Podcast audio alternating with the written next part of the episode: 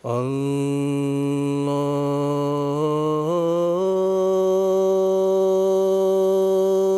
أكبر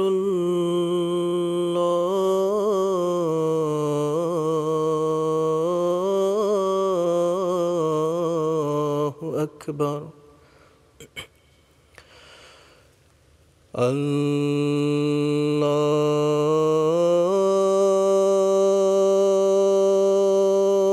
أكبر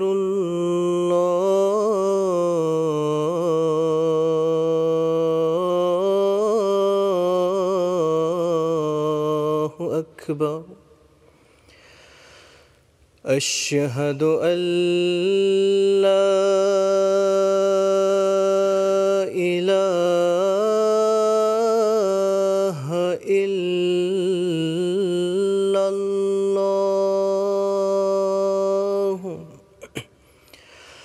أشهد أن لا إله إلا الله.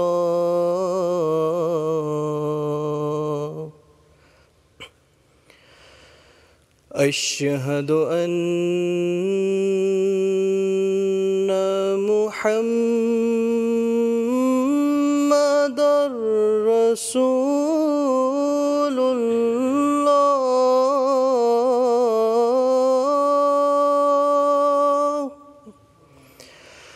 أشهد أن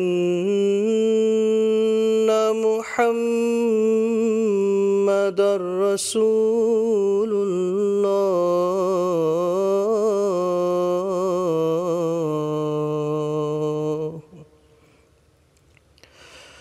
حي على الصلاة.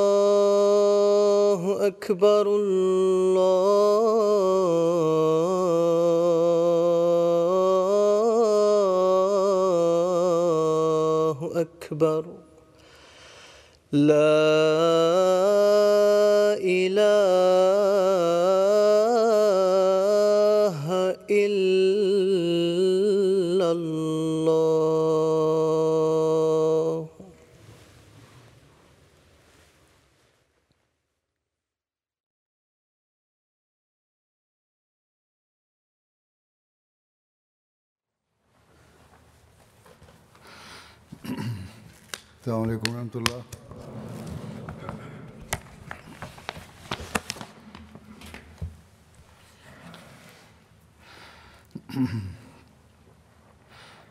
أشهد أن لا إله إلا الله وحده لا شريك له. وأشهد أن محمدا عبده ورسوله. أما بعد فأعوذ بالله من الشيطان الرجيم. بسم الله الرحمن الرحيم. الحمد لله رب العالمين. الرحمن الرحيم. مالك يوم الدين. إياك نعبد وإياك نستعين. اهدنا الصراط المستقيم. صراط الذين أنعمت عليهم. غير المغضوب عليهم ولا الضالين.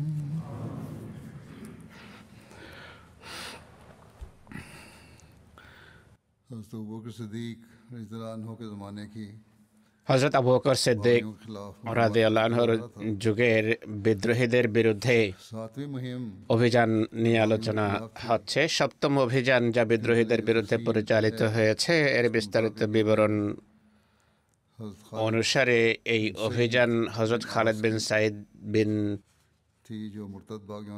আসের ছিল যা মোরতাদ বিদ্রোহীদের বিরুদ্ধে পরিচালিত হয়েছিল হজরত আবু বকর রাজি আল্লাহ তালা আনহু, হজরত সাইদ বিন খালেদ বিন আসের জন্য পতাকা প্রস্তুত করেন। তাকে সিরিয়া সীমান্তবর্তী অঞ্চল হামকাতাইনে পাঠান। হজরত খালেদ বিন সাইদ বিন আসের পরিচয় হলো دار نام خالد، ڈاک نام چلو ابو سعید، پتر نام سعید بن آس بن امیہ، مائر نام لبینہ بنت حباب، جنی ام خالد نام পরিচিত ছিলেন তিনি প্রারম্ভিক যুগে ইসলাম গ্রহণকারীদের একজন ছিলেন। কারও কারও মতে তিনি হজরত আবু বকর রাজি আল্লাহ আনহুর পরেই ইসলাম গ্রহণ করেছেন। তিনি তৃতীয় বা চতুর্থ মুসলমান ছিলেন। কারও কারও মতে তিনি পঞ্চম মুসলমান ছিলেন। তার পূর্বে কেবল হজরত আবি আলী বিন আবি তালেব হজরত আবু বকর হজরত জায়দ বিন হারসা এবং হজরত সাদ বিন আবি ওকাসি ইসলাম গ্রহণ করেছিলেন। হজরত হজরত খালেদের ইসলাম গ্রহণের ঘটনা হলো, তিনি স্বপ্নে দেখেন যে তিনি আগুনের গর্তের কিনারায় দাঁড়িয়ে আছেন। তার পিতা তাকে তাতে নিক্ষেপ করার চেষ্টা, অপচেষ্টা করছে। তিনি দেখেন, মহানবী সাল্লা ইসলাম তাকে কোমর ধরে, তার কোমর ধরে রেখেছেন, কোথাও তিনি আগুনে না পড়ে যান।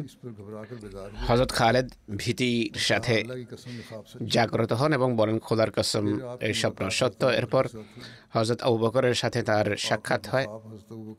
তিনি হজরত আবু বকরকে তার পুরো স্বপ্ন শোনান তার কাছে উল্লেখ করেন। হজরত আবু বকর বলেন তোমার সাথে কল্যাণের সিদ্ধান্ত হয়েছে। খোদা তালা তোমাকে রক্ষা করতে চান। ইনি অর্থাৎ মোহাম্মদ রসুল্লাহ সাল্লাহ আলহি আলহি আসাল্লাম আল্লাহ তালার রসুল তার অনুসরণ করো। ইসলাম কবুল করতে হুয়ে তুমি ইসলাম গ্রহণের মাধ্যমে যদি তার অনুসরণ করো, তাহলে তিনি তোমাকে আগুনে পড়ে যাওয়া থেকে রক্ষা করবে না। তোমার পিতা সেই আগুনে পতিত হতে যাচ্ছে। হাজর খালেদ মহানবী ইসলামের সকাশে উপস্থিত হন। তিনি সাল্লাহ আলহাসাল্লাম মক্কার জিয়াদ নামক স্থানে অবস্থান করছিলেন। এটি সাফা পাহাড় সন্নিবেশিত একটি জায়গার নাম। যেখানে মহানবী সাল্লাহ সাল্লাম ছাকপাল চড়িয়েছেন। হজরত খালেদ তিনি সাল্লাহ বলেন হে মোহাম্মদ সাল্লাহ আলহি আলহি আপনি কার দিকে মানুষকে ডাকেন বা আহ্বান করেন? তিনি সাল্লাহ আসলাম উত্তরে বলেন আমি আল্লাহ তালার দিকে ডাকি যিনি এক অদ্বিতীয় যার কোনো শরিক নেই আর মোহাম্মদ সাল্লাম তার বান্দা এবং রসুল। আর তোমরা এসব প্রতিমার পূজা করা পরিহার করো যারা শুনেও না দেখেও না আর কোনো ক্ষতি বা উপকারও করতে পারে না। আর এসব পাথর ও প্রতিমা জানে না যে কে তাদের পূজা করে কে করে না। তখন হজরত খালেদ বলেন আমি সাক্ষ্য দিচ্ছি যে আল্লাহ ছাড়া কেউ ইবাদতের যোগ্য নয়, আর আমি সাক্ষ্য দিচ্ছি, আপনি আল্লাহ তালার রসুল। রসুল্লাহ সাল্লু আলহি আলহি ওসাল্লাম হজরত খালেদের ইসলাম গ্রহণের কারণে যার পরনায় আনন্দিত ছিলেন। ইসলাম গ্রহণের পর হজরত খালেদ আত্মগোপনে চলে যান।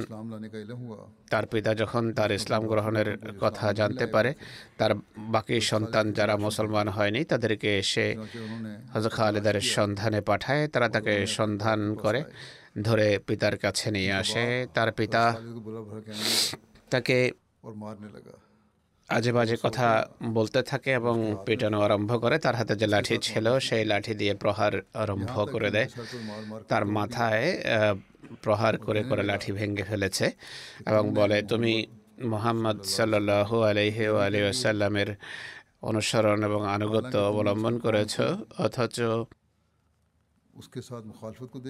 তার জাতির তার প্রতি যে বিরোধিতা আছে সেটি তুমি দেখতে পাচ্ছ আর সে তাদের বিভিন্ন উপাস্যকে যে আজে বাজে কথা বলে তাদের পিতা পিতা মহের যে দোষ ত্রুটি বর্ণনা করে তাও তুমি জানো হজরত খালেদ বলেন খোদার কাসম আমি তিনি সাল্লাহ সাল্লামের আনুগত্য অবলম্বন করেছে তখন তার পিতা মারাত্মকভাবে খেপে যায় এবং বলে হে নির্বোধ, আমার চোখের সামনে থেকে চলে যাও, যেখানে ইচ্ছা যাও। আমি তোমার খাবার বন্ধ করে দিচ্ছি। তখন হজরত খালিদ বলেন, যদি আপনি আমার খাবার বন্ধ করে দেন, আল্লাহ তালা আমার জীবিত থাকার জন্য আমার জীবিকার ব্যবস্থা করবেন। তার পিতা তাকে ঘর থেকে বহিষ্কার করে এবং সন্তানদেরকে বলে যে তাদের কেউ যেন তার সাথে কথা না বলে। হজর খালেদ সেখান থেকে বেরিয়ে যান। আর হুজুর সাল্লা সাল্লামের সাথে বসবাস করা আরম্ভ করেন। মোটের উপর পিতার দৃষ্টির অন্তরালে।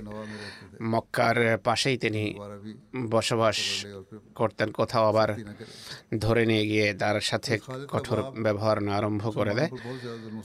হজরত খালেদের পিতা মুসলমানদের উপর অনেক অত্যাচার, নির্যাতন চালাতো আর মক্কার সম্মানিত লোকদের অন্তর্ভুক্ত ছিল। একবার অসুস্থ হলে রোগের আধিক্যের কারণে বলে যে, যদি যদি আমাকে আল্লাহ এরব থেকে আরোগ্য দান করেন।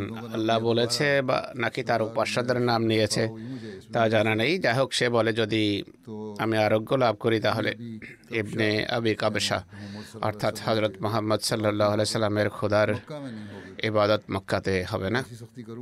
অর্থাৎ এতটা কঠোর হব যে এখান থেকে সব মুসলমানদের বহিষ্কার করব। হজরত খালেদ যখন জানতে পারেন তিনি আল্লাহর কাছে দোয়া করেন যে হে আল্লাহ নিজের পিতার বিরুদ্ধে দোয়া করেন যে, হে আল্লাহ, আমার পিতাকে আরোগ্য দেবে না। আর সেই রোগেই তার পিতা মারা যায়। মুসলমানরা যখন ইথিওপিয়ায় দ্বিতীয় হিজরত করেন হজরত খালেদও তাদের সাথে চলে যান। তার সাথে তার স্ত্রী ওমায়মা বিনতে খালেদ খুজাইয়াও ছিলেন। হজরত খালেদের আরেক ভাই হজরত আমর বিন সাইদও তার সাথে হিজরত করেছেন।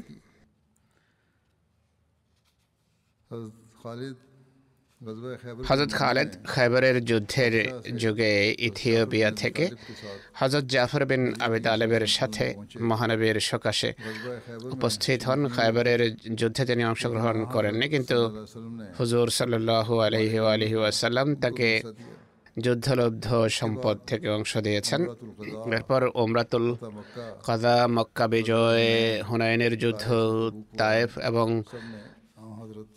তবুক ইত্যাদির যুদ্ধে হুজুর সাল্লাহ আসলামের সহযোদ্ধা ছিলেন। বদরের যুদ্ধে তিনি অংশগ্রহণ করতে পারেননি এই বঞ্চনার জন্য সবসময় তিনি অনুতাপ এবং মনস্তাপ করেছেন। হুজুর সাল্লাহ ইসলামকে তিনি বলেন যে হে আল্লাহ রসুল সাল্লাহ ইসলাম আমরা বদরের যুদ্ধে আপনার সাথে যোগদান করতে পারিনি।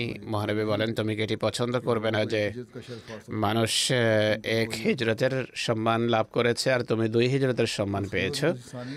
দ্বিতীয় হজরত খালিফাত মাসি সানি দেবাচা তফসিরুল কোরআন বা introduction to the Holy Quran বইতে ওই ওহি লিপিকারদের যে নাম উল্লেখ করেছেন, তাদের মাঝে খালেদ বিন সাইদ বিন আসের কথা উল্লেখিত আছে। হজরত খালেদ বিন সাইদকে মহানবী সাল্লাহ সাল্লাম ইয়ামারের জাক জাকাত সংগ্রহের দায়িত্ব নিয়োজিত করেছিলেন। হুজুরের মৃত্যু পর্যন্ত এ পদেই তিনি আসীন ছিলেন। মহানবী সাল্লামের তেরোধানের পর তিনি মদিনায় চলে আসেন তখন হজরত আবু বকর তাকে সম্বোধন করে বলেন যে তুমি ফিরে কেন এসে গেলে? তিনি বলেন যিনি মহানবী সাল্লাহ ইসলামের পর কারও পক্ষ থেকে কোনো কাজ করবেন না। বলা হয় তিনি হজরত আবুবকরের বয়াত করতে দেরি করেছেন। কিন্তু বনু হাশেম হজরত আবুবকরের হাতে বয়াতের পর হজরত খালেদও হজরত আবুবকরের হাতে বয়াত করেন। পরবর্তীতে হজরত আবুবকর বিভিন্ন সময়ে তাকে সেনাবাহিনীর প্রধান নিযুক্ত করে পাঠিয়েছেন। সুফর যুদ্ধে হজরত খালেদ আবু বকরের খেলাফতকালে যোগ দেন। আর কারও কারও মতে মরজ সুফর যুদ্ধ যেহেতু হজরত উমরের খেলাফত কালের প্রথম দিকে চোদ্দ হিজড়িতে হয়েছে তাই বলা হয় হজরত খালেদ সিরিয়ায় আজনাদিন যুদ্ধে আবকরের ইন্তেকালের চব্বিশ দিন পূর্বে শাহাদত বরণ করেছেন। তবরির ইতিহাস গ্রন্থে হজরত খালেদের মোরতাদ্দের বিরুদ্ধে অভিযানের বিস্তারিত বিবরণ হলো।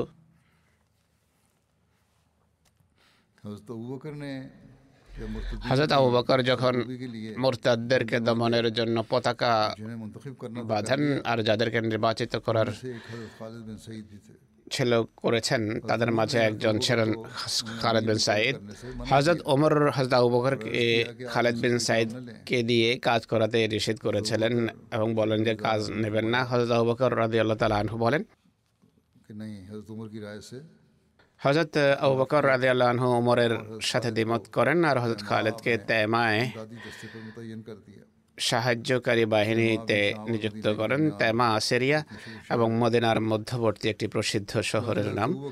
হজরত আবু বকর রাজি আল্লাহ তালা আনহু যখন খালেদ বিন সাইদকে তেমা যাওয়ার নির্দেশ দেন, তখন তিনি বলেন, নিজ স্থান পরিত্যাগ করবে না। চতুর্পাশের লোকদেরকে তোমার সাথে মিলিত হওয়ার আমন্ত্রণ জানাবে? শুধু তাদেরকে গ্রহণ করবে যারা মোরতাদ হয়নি। আর কারোর সাথে যুদ্ধে লিপ্ত হয়েও না। সে ব্যতীত কেবল সে ব্যতীত যে তোমার সাথে যুদ্ধ করে। যতক্ষণ আমার নির্দেশ এসে যায় হজর খালেদ তেমায় অবস্থান করেন। আর চতুর্পাশের বহু জামাত তার সাথে যোগ দেয়। রোমানদের মুসলমানদের মহান বাহিনী আসার সংবাদ পৌঁছে যায়। তারা তাদের প্রভাবাধীন আরবদের কাছে এই সিরিয়া যুদ্ধের জন্য সৈন্য তলব করে হজ খালেদ আরব গোট্রের আগমন সম্পর্কে আহবকরকে অবহিত করেন হজরত আহবকর প্রত্যুত্তরে বলেন তুমি এগিয়ে যাও ভিন্ন মাত্র বিচলিত হবে না ভয় পাবে না আল্লাহর কাছে সাহায্য যাচনা করো এই উত্তর পেতেই হজরত খালেদ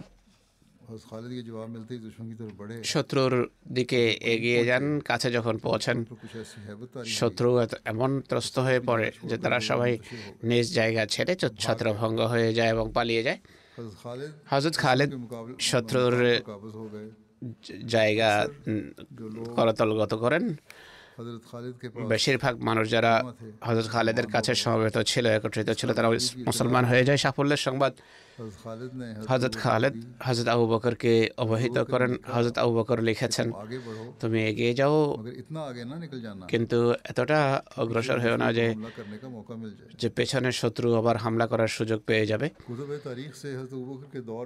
ইতিহাস গ্রন্থ থেকে হজরত আবু বকরের যুগে মুরতাদদের বিরুদ্ধে খালিদ বিন সাইদের কার্যক্রমের কেবল এতটাই উল্লেখ পাওয়া যায়।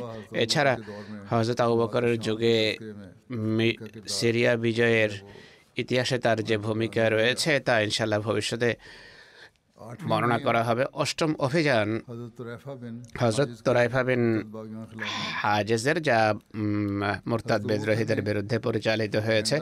হজরত আবু বকর হজরত তোরাইফা বিন হাজেজের জন্য একটি পতাকা বেঁধে দেন। পতাকা প্রস্তুত করেন। তাকে বনু সোলাইম এবং হওয়াজানের মোকাবেলার নির্দেশ দেন।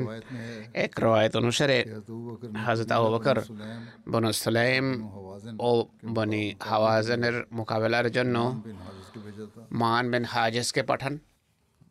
بہرحال۔ علامہ ابن عبد البر علامہ الاستیاب حضرت طریفر پتر نام حاجز اٹھزے اور ابن عصیر اسد الغابہ حاجر بارے دیے لکھت سن حضرت ابوبکر خلیفہ نرباچی ہور پور حضرت طریفہ بن حاجز کے সোলাইমের আরবদের গভর্নর নিযুক্ত করেন, যারা ইসলামের উপর প্রতিষ্ঠিত ছিল। তিনি মখলেস এবং নিষ্ঠাবান কর্মী ছিলেন, এমন কার্যকরী বক্তৃতা করেন যে বনু সোলাইমের অনেক আরব তার দলে যোগ দেয়। অপর রয়েতে রয়েছে যে হজরত আবদুল্লাহ বিন আবু বকর বর্ণনা করেন এই রয়েতটি আবদুল্লাহ বিন আবু বকরের বর্ণিত। বনু সালাইমের অভ্যাস ছিল মহানবের ইন্তেকালের পর। তাদের কেউ কেউ মোরতাদ হয়ে যায় এবং কফরির দিকে ফিরে যায়। তাদের কোনো কোনো ব্যক্তি গোটের আমির মান বিন হাজেস বা কারাকর মতে তার ভাই তোরাই ভাবেন হাজেজের সাথে ইসলামের ওপর অবিচল ছিল দৃঢ় প্রতিষ্ঠিত ছিল। হজরত খালিদ বিন ওয়ালিদ যখন তোলাইহার মোকাবেলার জন্য বের হন। হজরত আবু বকর মানকে লিখেছেন, বনু সালামের যারা ইসলামের উপর অবিচল রয়েছে তাদেরকে নিয়ে হজরত খালেদের সাথে বের হও। হজরত মান নিজের জায়গায় ভাই তোরাইফা বিন হাজেসকে স্থলাভিষিক্ত নিযুক্ত করে হজরত খালেদের সাথে বের হন। হজরত আবদুল্লাহ বিন আবি বকরের পক্ষ থেকে আরও একটি রয়েত বর্ণিত হয়েছে। বনু সোলাইমের এক ব্যক্তি হজরত আবু বকরের কাছে আসে তাকে ফজা বলা হতো। তার নাম ছিল আয়াস বিন আবদুল্লাহ। ফজা শব্দের মাঝে আকস্মিকতার অর্থ আছে। কারণ এই ব্যক্তি আকস্মিকভাবে বিভিন্ন মুসাফের এবং জনপদে হামলা করে লুটপাট করত, তাই তার নাম পড়েছে, তার নাম রাখা হয়েছে ফুজা। যাই হোক, এই ব্যক্তি হজরত বকরের কাছে আসে। সে বলে, যে আমি মুসলমান। আমি তাদের বিরুদ্ধে জেহাদ করতে চাই। যারা মোরতাদ হয়ে গেছে বা কাফের হয়ে গেছে আপনি আমাকে বাহন দেন এবং আমাকে সাহায্য করুন। হজরত আবু বকর তাকে বাহন সরবরাহ করেন অস্ত্র শস্ত্র দেন। এক জায়গায় এর বিস্তারিত বিবরণ এভাবে উল্লেখিত আছে। হজরত আবু বকর তাকে দুটো ঘোড়া বা অন্য রওয়ায়ত অনুসারে ত্রিশটি উঁট এবং ত্রিশ সৈন্যের অস্ত্র শস্ত্র দেন। আর দশজন সশস্ত্র মুসলমান তার সাথে দেন। এই ব্যক্তি সেখান থেকে যাত্রা করে। মুসলমান বা মোরতাদ যারাই তার সামনে আসতো তাদের ধন সম্পদ সে ছিনে নিত যে অস্বীকার করত। দিতে তাকে তাকে হত্যা করত। সবার সাথে এই ব্যবহারই হচ্ছিল মুসলমানদেরকে সে হত্যা করছিল শহীদ করত।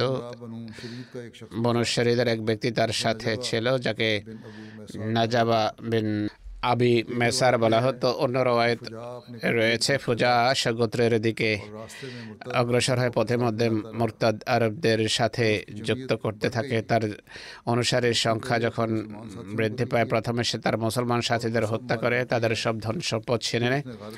এরপর সে রাহাজানি শুরু করে দেয়। কখনো এ গোত্রে চোরাগুপ্তা হামলা করত, কখনো অন্য গোত্রে। মুসলমানদের একটি দল মদেনা যাচ্ছিল, তাদেরকে লুটতরা লুটপাট করে হত্যা করে বা শহীদ করে।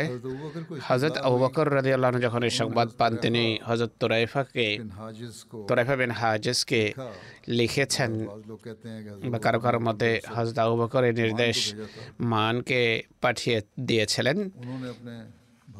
তিনি ভাই তোরাইফাকে পাঠিয়ে দেন। হজরত আবুবকর লেখেন যে খোদার শত্রু ফুজা আমার কাছে এসেছিল আর বলছিল যে সে মুসলমান। সে তার দাবি ছিল ইসলাম যারা ছেড়ে দিয়েছে তাদের বিরুদ্ধে তাকে যেন আমি শক্তি যোগাই। আমি তাকে বাহন দিয়েছি এবং অস্ত্রশস্ত্র দিয়েছি।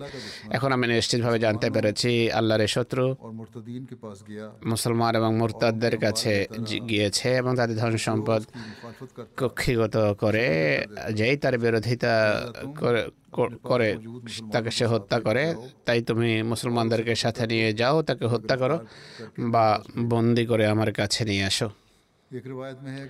অপর রয়েতে রয়েছে হজরত আবু হজরত তোরাইফার সাহায্যের জন্য হজরত আবদুল্লাহ বিন কায়েসকেও পাঠিয়েছেন হজরত তোরাইফা বিন হাজেস তার মোকাবেলায় বের হন। উভয় দলের যখন সংঘর্ষ হয় প্রথমে তীর বিনিময় হয়। এক তীর না যাওয়া মেন আবে মায়সার গায়ে লাগে এবং সে ইন্তেকাল করে।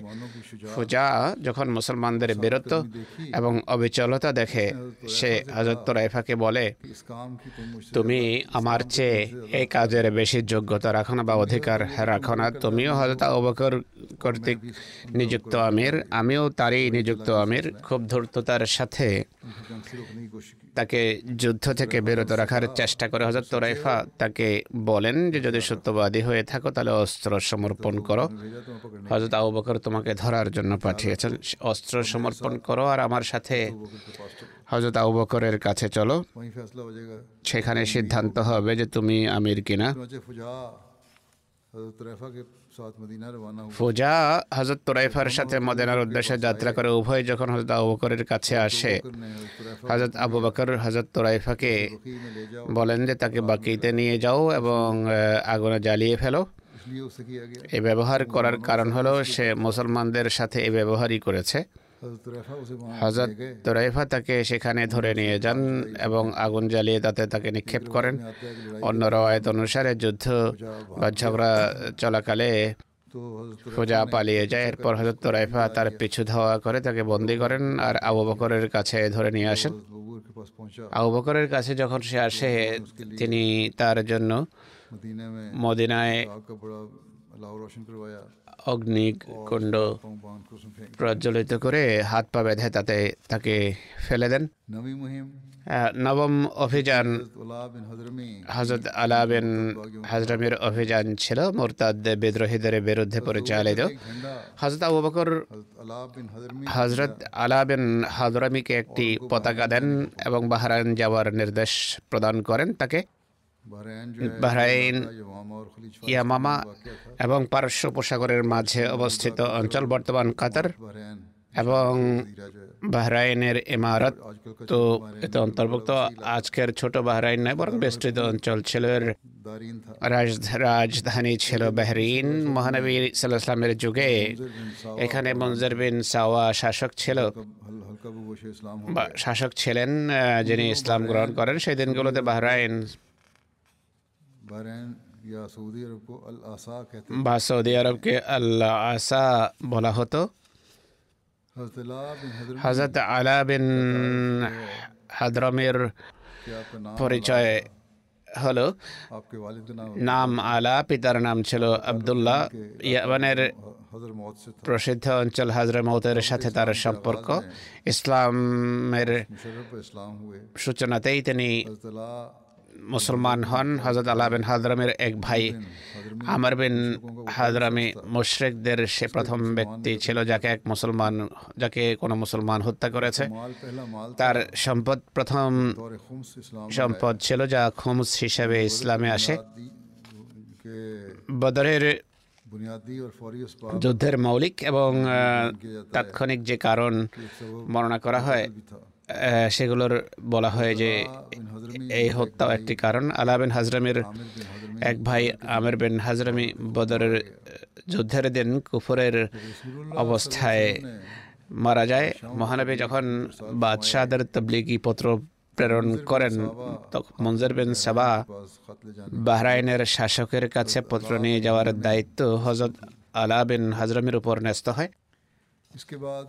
এরপর হুজুর সাল্লাহ সাল্লাম তাকে বাহরাইনের গভর্নর পদে নিযুক্ত করেন হজরত আলাবিন হাদরমি যখন তাকে ইসলামের প্রতি আহ্বান জানান মঞ্জের বিন সাবা ইসলাম গ্রহণ করেন।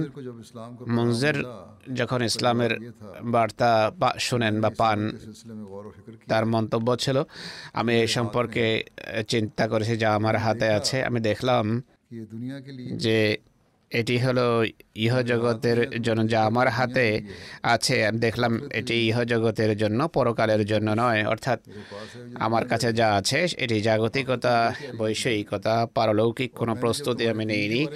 আর তোমাদের ধর্ম অর্থাৎ মুসলমানদের ধর্ম সম্পর্কে যখন চিন্তা করলাম তখন এটিকে ইহ এবং পরকাল উভয় জগতের জন্য কল্যাণ করে পেয়েছি। তাই ধর্ম গ্রহণে কোনো কিছু বাদ সাথে পারে না ইসলামের সত্যতায় আমার বিশ্বাস আছে।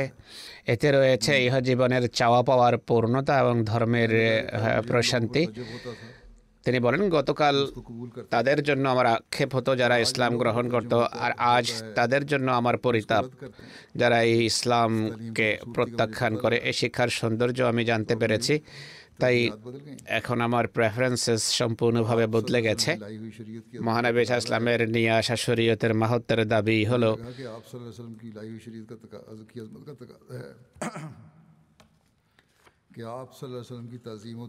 তার প্রতি শ্রদ্ধা এবং সম্মান প্রদর্শন। রসুল্লাহ সাল্লাহ ইসলামের মৃত্যু পর্যন্ত হজরত আলা বাহরাইনের গভর্নর ছিলেন, আমেল ছিলেন, মহানবীর কর্মকর্তা ছিলেন আউ বকরের খেলাফতকালেও এই পদে তিনি অধিষ্ঠিত ছিলেন। হজরত ওমরও নিজের খেলাফতকালে তাকে এই কাজেই নিযুক্ত রাখেন। হজরত ওমরের খেলাফতকালে এরপর তার ইন্তেকাল হয়, তিনি ইহধাম ত্যাগ করেন। তাবকাদ ইবনে সাদ অনুসারে একবার যখন বাহরাইনবাসীরা হজরত আলা বিন হাজরামির বিরুদ্ধে মহানবী সাল্লাহ ইসলামের কাছে অভিযোগ করে। হুজুর সাল্লাহ ইসলাম তাকে তাকে অপসারণ করেন। আর হজরত আব্বান আব্বান বিন সাইদ বিন আসকে তিনি কর্মকর্তা বা গভর্নর নিযুক্ত করেন তার। মহানবীর ইন্তেকালের পর যখন ইর্তেদাদ এবং বিদ্রোহ ছড়িয়ে পড়ে হজরত আব্বান মদিনা ফিরে আসেন। আর এই পথ তিনি ছেড়ে দেন। হজরত আবু বাকর যখন তাকে পুনরায় বাহরাইন পাঠাতে চান তিনি এক কথা বলে ক্ষমা চেয়ে নেন যে রসুল্লাহ ইসলামের পর তিনি এখন অন্য কারও আমেল গভর্নর বা কর্মকর্তার দায়িত্ব নেবেন না। তখন হজরত আবু বকর পুনরায় আলা বিন হাজরামিকে বাহরাইনের গভর্নর নিত্য করে পাঠান যে পদের মৃত্যু পর্যন্ত তিনি প্রতিষ্ঠিত বা অধিষ্ঠিত ছিলেন। হজরত আলা এমন এক ব্যক্তি ছিলেন যার দোয়া গৃহীত হওয়ার খ্যাতি ছিল, বিভিন্ন রয়েত রয়েছে তার দোয়া গৃহীত হওয়ার। হজরত আবু হরাইরা বলতেন, আমি তার গুণাবলী এবং দোয়া গৃহীত হওয়ার যে বৈশিষ্ট্য আছে তাতে খুবই প্রভাবিত। রয়েত রওয়ায়তে অন্যান্য কথার পাশাপাশি এটিও রয়েছে যে একবার মদিনা থেকে বাহরাইনের উদ্দেশ্যে যাত্রা করেন, পথে মধ্যে পানি ফুরিয়ে যায়। তিনি আল্লাহর কাছে দোয়া করেন। দেখেন মরুবালিতে এক ঝর্ণা প্রস্ফুটিত হয় আর আমরা সবাই তাতে পরিতৃপ্ত হয়ে যাই। হযরত আবু হুরায়রা বর্ণনা করেন যে, আমি আল্লাহর সাথে সেনাবাহিনীর অংশ হিসেবে বসরার বসরা অভিমুখে যাত্রা করে আমরা লেয়াসে ছিলাম। সেখানে তিনি ইন্তেকাল করেন। লেয়াস বনুতামিমের এলাকায় একটা গ্রামের নাম। আমরা এমন জায়গায় ছিলাম যেখানে কোনো পানি ছিল না। আল্লাহ তালা আমাদের জন্য এক মেঘখণ্ড নিয়ে আসেন, যা থেকে বৃষ্টি বর্ষিত হয় আমরা তাকে গোসল দেই। আমাদের তরবারি দিয়ে কবর খুঁড়ি, আমরা তার লাহাত বানাইনি, আমরা লাহেদ বানানোর জন্য ফিরে এসে কবর খুঁজে পায়নি। কিছুকাল পর গিয়ে তারা দেখেছেন হয়তো সেখানে তার মৃত্যু সম্পর্কে বিভিন্ন মত রয়েছে। কারও কারও মতে চোদ্দ হিজড়িতে তিনি ইন্তেকাল করেছেন, কারও কারও মতে একুশ হিজড়িতে তিনি ইহধাম ত্যাগ করেন। বাহরাইন সংক্রান্ত তথ্য হলো, এ সম্পর্কে উল্লেখ আছে, এর ইতিহাস হলো, এটি হেরার বাদশাদের শাসনাধীন ছিল। হেরার বাদশাহরা কিসরা বা ইরানি সাম্রাজ্যের অধীনস্থ ছিল। হেরা ইসলামের পূর্বে ইরাকি বাদশাদের শাসন কেন্দ্র ছিল।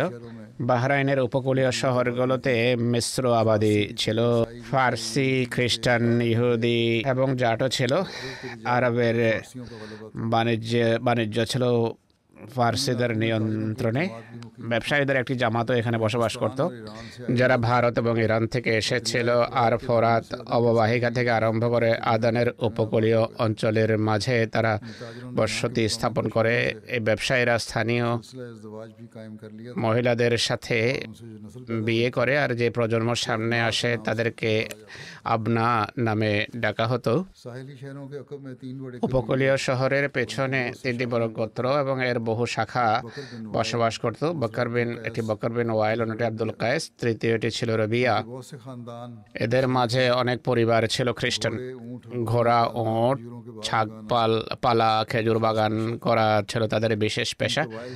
এসব গোত্রের ব্যবস্থাপক সেই স্থানীয় নেতা বা নেতারা যারা ছিল হীরা সরকারের আস্থাভাজন। তাদের মাঝে একজন ছিল মঞ্জের বিন সাবা। সে বাহরাইনের হাজার জেলায় বসবাস করত। হাজারের আশপাশে আব্দুল কায়েস গোত্রের রাজত্ব ছিল। আব্দুল কায়েস গোত্রের দুটো প্রতিনিধি দল মহানবীর কাছে আসে। একটি প্রতিনিধি দল আসে পঞ্চম হিজড়িতে। মহানবীর সকাশে আসে। তেরো বা চোদ্দ সদস্য বিশিষ্ট এই প্রতিনিধি দল ছিল। আব্দুল কায়েসের দ্বিতীয় প্রতিনিধি দল নবম হেজরিতে বা আমুল ওয়ফুদে পুনরায় মহানবীর কাছে আসে তাতে জারুদ সহ চল্লিশ ব্যক্তি অন্তর্ভুক্ত ছিল জারুদ ছিল খ্রিস্টান এখানে এসে ইসলাম গ্রহণ করে এক ভাষা অনুসারে, এই প্রতিনিধি দল মহানবীর কাছে আসার পূর্বে ইসলাম গ্রহণ করে নিয়েছিল। হাজার ফার্সি, খ্রিস্টান এবং ইহুদিরা অনিচ্ছায় কর দিতে সম্মত হয়। বাহরাইনের বাকি জনপদ এবং শহর অমুসলিম থেকে যায়, কিন্তু এরা যখনই সুযোগ পেত বিদ্রোহ করত মনজার বিন সাবার ইসলাম গ্রহণের পর মহানবী তাকে যথারীতি বাহরাইনের শাসকের পদে রাখেন। ইসলাম গ্রহণের পর স্বজাতিকেও ইসলামের তবলিগ করে। আর জারেদ বিন মোল্লাকে ইসলামের শিক্ষা অর্জনের জন্য মহানবীর কাছে প্রেরণ করে। জারুদ মদিনায় পৌঁছে। ইসলামী শিক্ষা। এবং ইসলামী বিষয়াদি সম্পর্কে জ্ঞান অর্জন করে এবং সজাতের মাঝে ফিরে গিয়ে ধর্মের তাবলিগ এবং ইসলামী শিক্ষা সম্পর্কে অবহিত করার দায়িত্ব পালন করা আরম্ভ করে মহানবীর ইন্তেকাল অর্থাৎ এগারো হিজড়ির কয়েকদিন পর মঞ্জের ইন্তেকাল করেন। তখন আরব অনারব সবাই বিদ্রোহ ঘোষণা করে বসে। আব্দুল কায়েস গোত্র বলে যে, যদি মোহাম্মদ সাল্লাহ ইসলাম নবী হতেন, তাহলে তিনি কখনো মারা যেতেন না আর সবাই তারা মুরতাদ হয়ে যায়। এই সংবাদ হজর জারুদের কাছে পৌঁছলে হজর জাহরুদ স্বজাতির সম্মানিত লোকদের একজন ছিলেন যিনি মদিনা গিয়েছিলেন। ইসলাম শেখার জন্য তার কথা বলা হচ্ছে। জারুদ তাদের অন্তর্ভুক্ত ছিলেন, যারা মহানবীর কাছে হিজরত করেছিলেন এবং এক ভালো বক্তা ছিলেন। হজরত জারুদ যারা মুরতাদ হয়ে গিয়েছিল, তাদের সবাইকে সমবেত করেন। তারা মুরতাদ হয়েছিল এই জন্য যে মহানবী ইন্তেকাল কেন করলেন? যাই হোক জারুদ বক্তৃতার উদ্দেশ্যে দণ্ডায়মান হন এবং বলেন, হে আব্দুল কায়েস, আমি একটি কথা তোমাদের জিজ্ঞেস করতে চাই। তোমরা যদি এর উত্তর জানো আমাকে বলো। আর যদি এর উত্তর না জানো, তাহলে আমাকে বলো না। তারা বলে, যা চাও প্রশ্ন করতে পারো। হজরত জারুদ বলেন, তোমরা কি জানো, অতীতেও আল্লাহর নবীরা পৃথিবীতে এসেছেন? তারা বলে হ্যাঁ। হজরত জারুদ বলেন, তোমরা কি শুধু জ্ঞান রাখো নাকি তোমরা তাদেরকে দেখেছ? তারা বলেন না, আমরা দেখিনি। কিন্তু আমরা তা শুধু জানি হজরত জারুদ বলেন যে এরপর তারা কোথায় গেল উত্তর দিল যে তারা ইন্তেকাল করেছেন হজরত জারুদ বলেন একইভাবে হজরত মোহাম্মদ সাল্লা ইসলাম ইন্তেকাল করেছেন যেভাবে তারা ইন্তেকাল করেছে আর আমি ঘোষণা দিচ্ছি যে লা ইলাহা ইল্লাল্লাহ ওয়া আন্না মুহাম্মাদান আবদুহু ওয়া রাসূলুহু আল্লাহ ছাড়া কেউ ইবাদতের যোগ্য নয়। নিশ্চয় মোহাম্মদ সাল্লাহাম তার বান্দা এবং রসুল। তার জাতি তার বক্তৃতা শোনার পর বলে, প্রশ্নোত্তরের পর বলে আমরাও সাক্ষ্য দিচ্ছি যে আল্লাহ ব্যতীত প্রকৃত উপাস্য আর কেউ নেই। আর নিঃসন্দেহে মোহাম্মদ ইসলাম তার বান্দা এবং রসুল। আর আমরা তোমাকে নিজেদের মনোনীত এবং সর্দার হিসেবে মেনে নিচ্ছি। এভাবে তারা ইসলামের উপর প্রতিষ্ঠিত থাকে আর ধর্মত্যাগের মহামারী তাদেরকে প্রভাবিত করতে পারেনি। বাকি আরব, অনারব মদিনার শাসনের অবসানের জন্য দৃঢ় প্রতিজ্ঞ হয়ে ইরানি সরকার তাদেরকে উৎসাহিত করে আর বিদ্রোহের নেতৃত্বে নিযুক্ত করে একজন বড় আরব লিডারকে হাজারে মহানবী সাল্লাহ ইসলামের প্রতিনিধি আবান বিন সাইদ বিন আস। বিদ্রোহের কালো মেঘ দেখে মদিনা ফিরে আসেন। বনে আব্দুল কায়েসের কিছু লোক যদিও বাধ্যত ইসলাম গ্রহণ করেছিল কিন্তু বাহরাইনের অন্যান্য গোত্র হুতম বিন জুবায়ার প্রভাবে এসে যথারীতি ইফতেদাদের উপর প্রতিষ্ঠিত থাকে তারা রাজত্ব মঞ্জের বংশে স্থানান্তরিত করে মঞ্জের বিন নোমানকে বাদশাহ বানিয়ে নিয়েছে। এক রায়তে রয়েছে, মঞ্জের বিন নোমানকে বাদশাহ বানানোর যখন তারা পরিকল্পনা করে তাদের সম্মানিত এবং নেতাদের জামাত ইরানের বাদশাহর কাছে পৌঁছে কেসরার কাছে পৌঁছে তার কাছে যাওয়ার তার সামনে আসার অনুমতি চায় বাদশার কাছে বাদশাহ অনুমতি দেয়। তারা বাদশাহ সুলভ সম্মান প্রদর্শন এবং তার কল্যাণ কামনা করে তার সামনে উপস্থিত হয়। ইরানে বাদশাহ বলে হে আরব কি কেন তোমরা এখানে এসেছ? তারা বলে হে বাদশাহ আরবের সে ব্যক্তি ইন্তেকাল করেছে যাকে কোরাইশ এবং মোজারের সকল গোত্র সম্মানিত মনে করত। তারা আসলে মহানবী সাল্লাহ ইসলামের কথা বলছিল। এরপর তার স্থলাভিষিক্ত হয়েছে। এবং বলে এরপর তার স্থলাভিষিক্ত এক ব্যক্তি দণ্ডমান হয়েছে যে দুর্বল দেহ দুর্বল মতামতের অধিকারী। সম্পর্কে বলে এই কথা। তার নিযুক্ত কর্মকর্তারা পথ নির্দেশনা বা দিক নির্দেশনার জন্য ফিরে গেছে। আজকে বাহরাইন তাদের হাত থেকে বেরিয়ে গেছে। আব্দুল কায়েসের ছোট্ট একটি জামাত ছাড়া আর কেউ এখন ইসলামের উপর প্রতিষ্ঠিত নয়। আমাদের মতে তাদের কোনো গুরুত্বই নেই। অশ্বারোহী এবং পদাতিক বাহিনীর নিরিখে আমরা সংখ্যাগরিষ্ঠ কোনো ব্যক্তিকে পাঠান আপনি। যদি বাহরাইন দখল করতে চায় কেউ তাকে বাধা দিতে পারবে না। তখন কিসরা তাদেরকে বলে, তোমরা নেতা হিসাবে কাকে পছন্দ করবে যাকে তোমাদের সাথে আমি বাহরাইন পাঠাতে পারি? তারা বলে, বাদশাহ যাকেই পছন্দ করেন পাঠাতে পারেন। কিসরা বলে, তোমরা মঞ্জের বিন নমান বিন মঞ্জের সম্পর্কে কি বলো? তারা বলে, হে বাদশাহ, আমরা তাকেই পছন্দ করি। এছাড়া অন্য কাউকে আমরা চাই না। তখন কেসরা মঞ্জের বিন নোমানকে ডাকে সে ছিল এক যুবক। তার সদ্য দাড়ি মোজ গজিয়েছে। বাদশাহ তাকে পোশাক রাজ পোশাক পরিয়ে দেয় এবং মুকুট পরায় এবং একশত অশ্বারোহী দান করে সাত হাজার পদাতিক এবং পদাতিক বাহিনী এবং বাহন দিয়ে বাকর বিন ওয়াইল গোত্রের সাথে বাহরাইন যাওয়ার নির্দেশ দেয়। একই সাথে আবু জুবায়া হুতম বিন জায়দ যার নাম ছিল সুরাহ বিন জুবাইয়া বনু কায়েস বিন সালেবার সদস্য ছিল হুতম ছিল তার উপাধি ইসলাম গ্রহণের পর সে মুরতাদ হয়ে গিয়েছিল জবিয়ান বিন আমর এবং মুসমে বিন মালিকও ছিল তারা সর্বপ্রথম জারুদ এবং আব্দুল কায়েস গোত্রকে ইসলাম থেকে বিভ্রান্ত করার চেষ্টা করে, কিন্তু ব্যর্থ হয় তখন হুতাম বিন জুবাইহা বাহু বলে তাদেরকে প্রধানত করার চেষ্টা করে। সে গতিব এবং হাজারে অবস্থিত বিদেশি ব্যবসায়ী যারা এর পূর্বে ইসলাম গ্রহণ করেনি। তাদেরকে দলভুক্ত করে আব্দুল কায়েস গোত্রের সদস্যরা তাদের নেতা হজরত জারুদ বিন কাছে চার হাজার সংখ্যায় তাদের মিত্র এবং দাস কৃতদাসদের সাথে সমবেত হয়।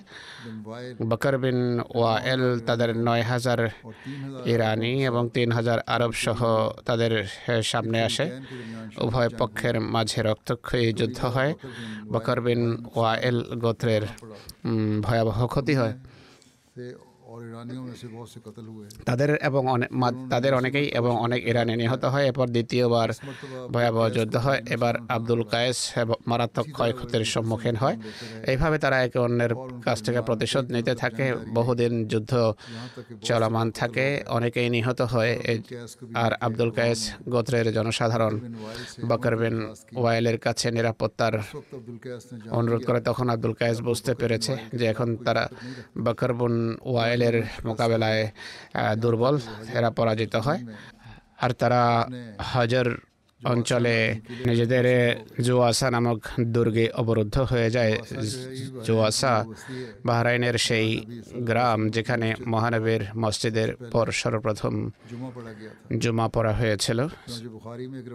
বুখারির একটি রয়ায়ত রয়েছে হজরত ইবনে আব্বাসের পক্ষ থেকে বর্ণিত এটি।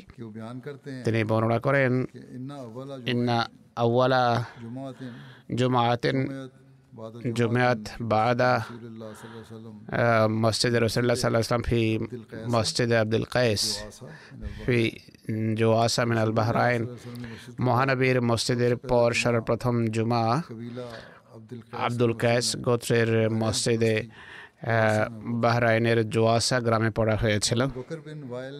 বনু বকর বিন ওয়াইল ইরানিদের সাথে অগ্রযাত্রা অব্যাহত রাখে এবং তাদের দুর্গ পর্যন্ত পৌঁছে যায় এবং তাদেরকে অবরুদ্ধ করে, ভেতরে খোরাক যাওয়া বন্ধ করে দেয়। বনু বকর বিন কেলাবের এক ব্যক্তি আবদুল্লাহ বিন অফ আব্দি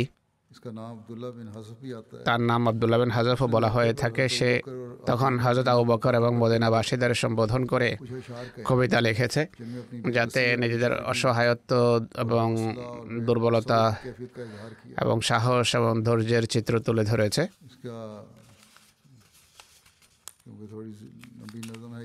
দীর্ঘ একটি কবিতা এটি। যাই হোক এর অনুবাদ হল, হে শ্রোতা আবু বকর এবং মদিনার সব যুবকদের এই বার্তা পৌঁছে দাও। সেসব যুবক যাদের দিনের সমাপ্তি জোয়া সাথে ঘটেছে, ক্ষুধা এবং অবরোধের মাঝে তাদের সম্পর্কে জিজ্ঞেস করছে যে আপনার পক্ষ থেকে কোনো সাহায্য আসবে?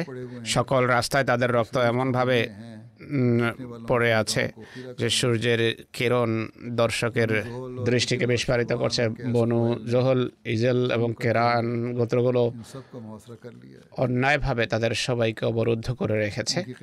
তাদের নেতৃত্ব দিচ্ছে গরুর গরুরের আসল নাম হলো মঞ্জের বিন নোমান। বিন মঞ্জের সে অন্যায়ভাবে আমাদের স্ত্রী এবং সন্তান সন্ততিদের ছিনিয়ে নিতে চায়। তাদের অবরোধ যখন ভয়াবহ রূপ ধারণ করে দীর্ঘ অতি দীর্ঘ হয়ে যায় তারা আমাদের উপর জয়যুক্ত হয়। আর এইভাবে আমাদের পরীক্ষা নেওয়া হয়েছে। আমরা রহমান আল্লাহর উপর নির্ভর করেছি কেননা আমরা তার কৃপা তকলকারীদের উপর বর্ষিত হতে দেখেছি। তখন আমরা বললাম আমরা এতে সন্তুষ্ট। যে আল্লাহ আমাদের প্রভু। আর আর এতেও আমরা আনন্দিত যে ইসলাম আমাদের ধর্ম।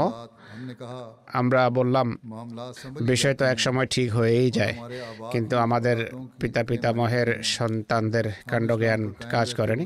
আমরা ইসলামের উপর প্রতিষ্ঠিত থেকে তোমাদের বিরুদ্ধে যুদ্ধ অব্যাহত রাখব। হয়তো তোমরা মারা যাবে, না হয় আমরা। আমরা প্রত্যেক সেই ভারতীয় তরবারির মাধ্যমে যুদ্ধ করব, যা সবকিছু কেটে ছিন্ন ভিন্ন করে, যা শিরস্ত্রাণ এবং বর্মকে কেটে টুকরো টুকরো করে ফেলে। এই কবিতা লিখে মদিনা পাঠিয়েছেন তিনি।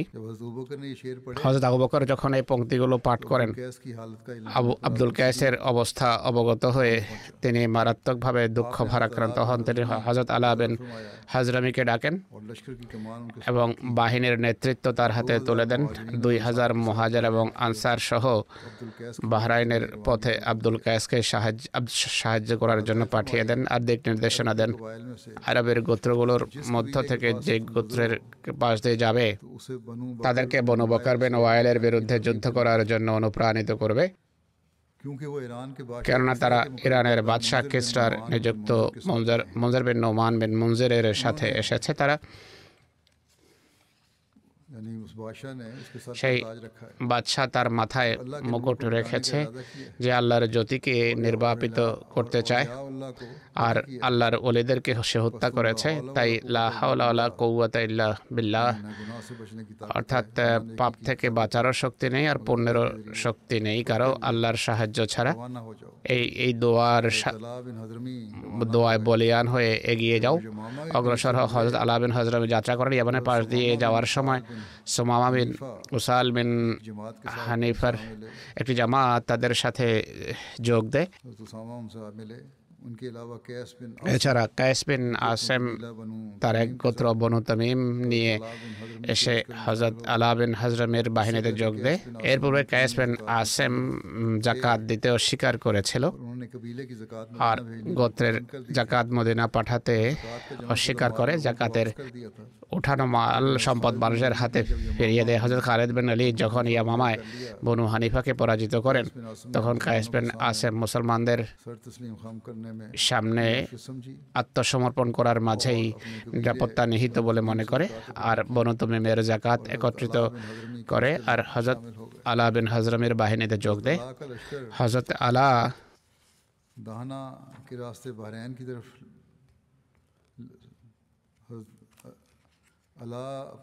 তার বাহিনীকে দানার পথে বাহরাইনের দিকে নিয়ে যায়। দানা বনু তমিমের বসতি স্থলের একটি জায়গার নাম বসরা থেকে মক্কার পথে এটি অবস্থিত।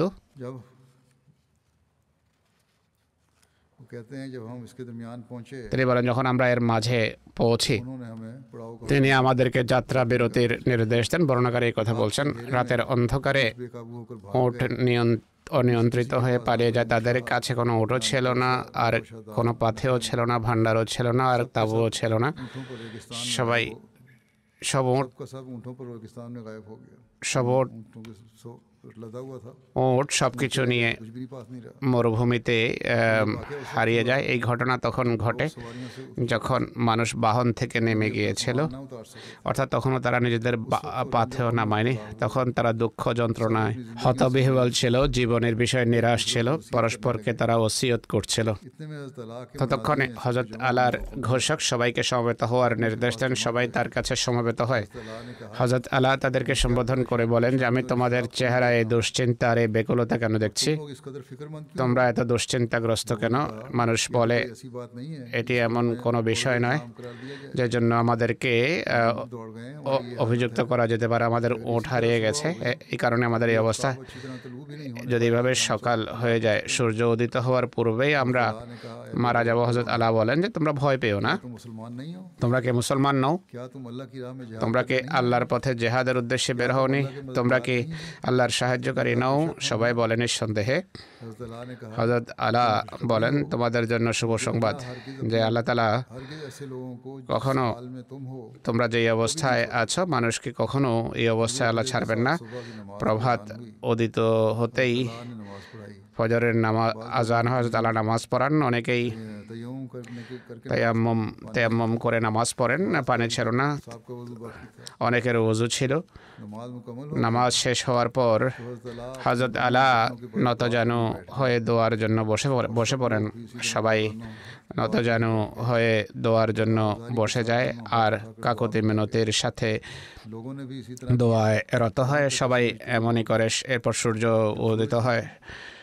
সূর্যের আলো যখন পূর্বের দিগন্তে আত্মপ্রকাশ করে, তখন হজরত আলা উপস্থিত, মানব সারের দিকে দৃষ্টি দেন এবং বলেন কেউ আছে কি যে গিয়ে এই সংবাদ নেবে যে এই আলোটি কেমন?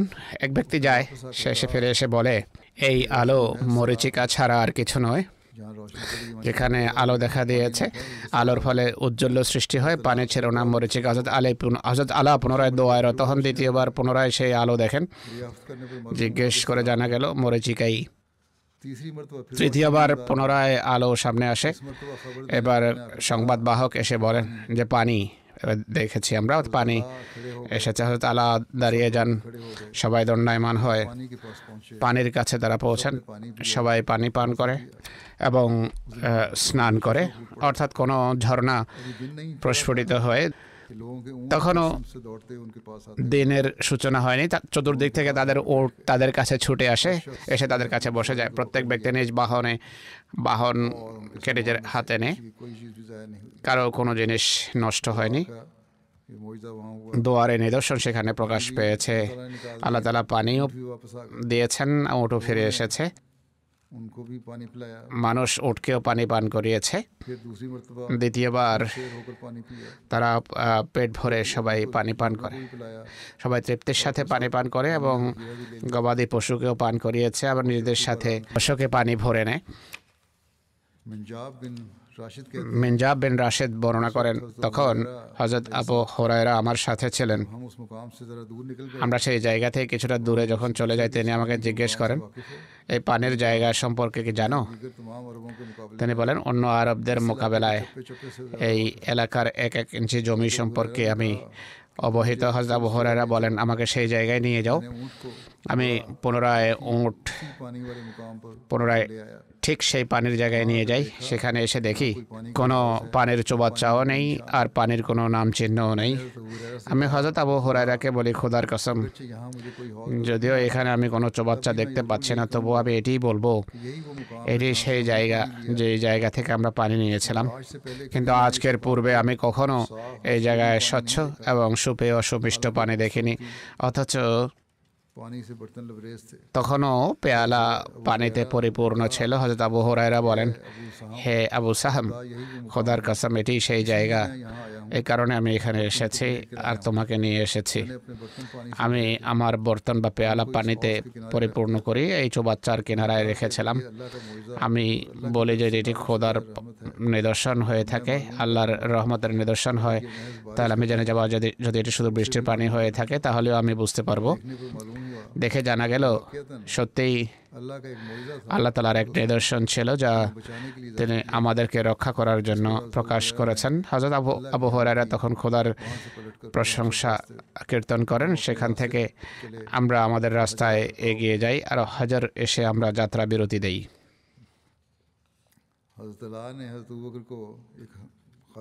হজরত আলা হজরত আবু বকরকে একটি পত্র লিখেছিলেন। সেই পত্রটি হলো আম্মাবাদ আল্লাহ তালা আমাদের জন্য দাহনা উপত্যকায় পানির এক প্রস্রবণ প্রস্ফুটিত করেন। তিনি হজরত আবু বকরকে সংবাদ পাঠান এবং পত্র লেখেন। তিনি লেখেন যে সেখানে ঝর্ণার কোনো চিহ্নই ছিল না। আল্লাহ তালা আমাদেরকে ভয়াবহ কষ্ট এবং দুশ্চিন্তার পর একটা নিদর্শন দেখিয়েছেন। হজরত আলা আবু বকরকে পত্র লেখেন। এই নিদর্শন আমাদের সবার জন্য নসিহতের কারণ। আর এটি এই জন্য যে যেন আমরা তার প্রশংসা কীর্তন করি। তাই আল্লাহ দরবারে দোয়া করুন এবং তার ধর্মের সাহায্যকারীদের জন্য আপনি দোয়া করুন। হজরত উপকরকে হজরত আলা রিপোর্ট পাঠাচ্ছেন। পানি পাওয়ার পর নিদর্শনমূলক ঘটনার পর হজরত আবু বকর খোদার প্রশংসা করেন আল্লাহর কাছে দোয়া করেন এবং বলেন, আরব সব সময় দানা উপত্যকা সম্পর্কে এই কথা বর্ণনা করে আসছে। এই উপত্যকা সম্পর্কে যখন হজরত লোকমানকে জিজ্ঞেস করা হয় যে পানির জন্য সেখানে মাটি খোদাই করা উচিত কিনা, তিনি বলেন, না এটি খোদার কোনো, এখানে খোদাইয়ের কোনো প্রয়োজন নেই, এখানে কখনো পানি পাওয়া যাবে না। তাই এই উপত্যকায় প্রস্রবণ, প্রস্ফুটিত হওয়া খোদাতালার পবিত্র শক্তির বা শক্তিমত্তার একটি অনেক বড় নিদর্শন, যা পূর্বে কখনো শুনিনি। তো সাহাবেদের সাথে এমন ঘটনা ঘটত, আল্লাহর জন্য তারা বিভিন্ন অভিযানে বের হতেন। এভাবে নিদর্শন প্রকাশ পেত। এর বাকি অংশ ইনশাল্লাহ ভবিষ্যতে বর্ণনা করা হবে।